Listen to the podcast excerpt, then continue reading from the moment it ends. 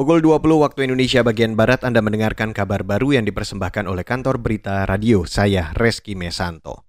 Saudara Kapolri Listio Sigit Prabowo meminta masyarakat mendukung dan mengawal kerja tim yang menangani kasus tewasnya Brigadir Nofriansyah Yosua Huta Barat alias Brigadir J. Kapolri Listio Sigit berjanji akan mempercepat penanganan dan segera menyampaikan hasil otopsi jenazah Brigadir J ke publik.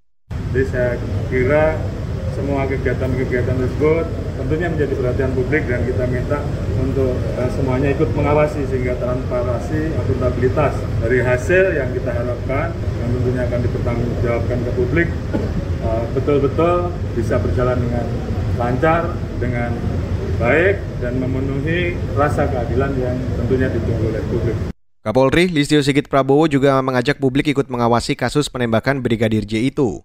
Menurutnya, tim internal Polri terus bekerja mengungkap tabir kasus tersebut.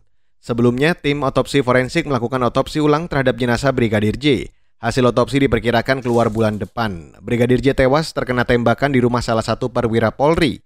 Namun, keluarga mencurigai Brigadir J menjadi korban penganiayaan dan pembunuhan berencana. Beralih ke berita selanjutnya, Saudara. Menteri Keuangan Sri Mulyani Indrawati mengingatkan adanya peningkatan resiko ekonomi global. Menurutnya, peningkatan itu dapat memunculkan tekanan inflasi, kenaikan suku bunga, dan terjadinya capital outflow atau keluarnya modal ke luar negeri.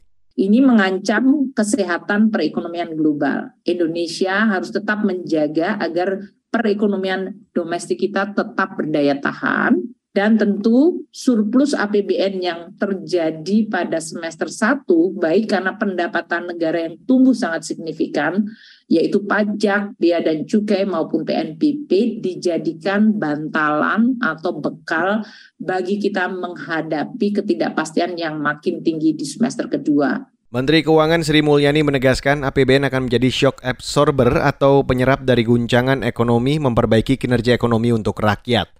Sri Mulyani menjelaskan, pemerintah akan menjaga APBN agar terus fleksibel dan responsif terhadap perubahan perekonomian yang terjadi saat ini. Saudara ahli virus mengingatkan jumlah kasus COVID-19 subvarian BA275 yang terdeteksi saat ini belum menggambarkan kondisi sebenarnya di lapangan. Ahli virus M. Indro Cayono mengatakan perbedaan jumlah itu dipengaruhi tingginya biaya uji tes sequence genom yang mencapai 8 juta rupiah untuk satu kali tes dengan waktu pemeriksaan lebih dari dua pekan. Sehingga karena harganya mahal, tidak semua sampel dari 6.800 itu, itu nanti yang akan dicek. Itu sebabnya tidak semua sampel positif itu dicek, hanya ngambil beberapa. Makanya ketemunya satu kasus di Bali, dua kasus di Jakarta. Lah kok kalau misalnya itu variannya yang kedeteksinya cuma sedikit, kok lonjakannya banyak? Simple sekali. Karena lonjakan tidak pernah dibuat berdasarkan data sequence. Ahli virologi M. Indro Cayono mengingatkan masyarakat tetap waspada terhadap COVID-19 dan berbagai variannya. Pekan kemarin, Kementerian Kesehatan menemukan 4 kasus subvarian Omikron BA275. Per kemarin, kasus COVID-19 di Indonesia bertambah 6.400-an kasus baru dengan 13 kematian. Dan saudara, demikian kabar baru saya Reski Mesanto.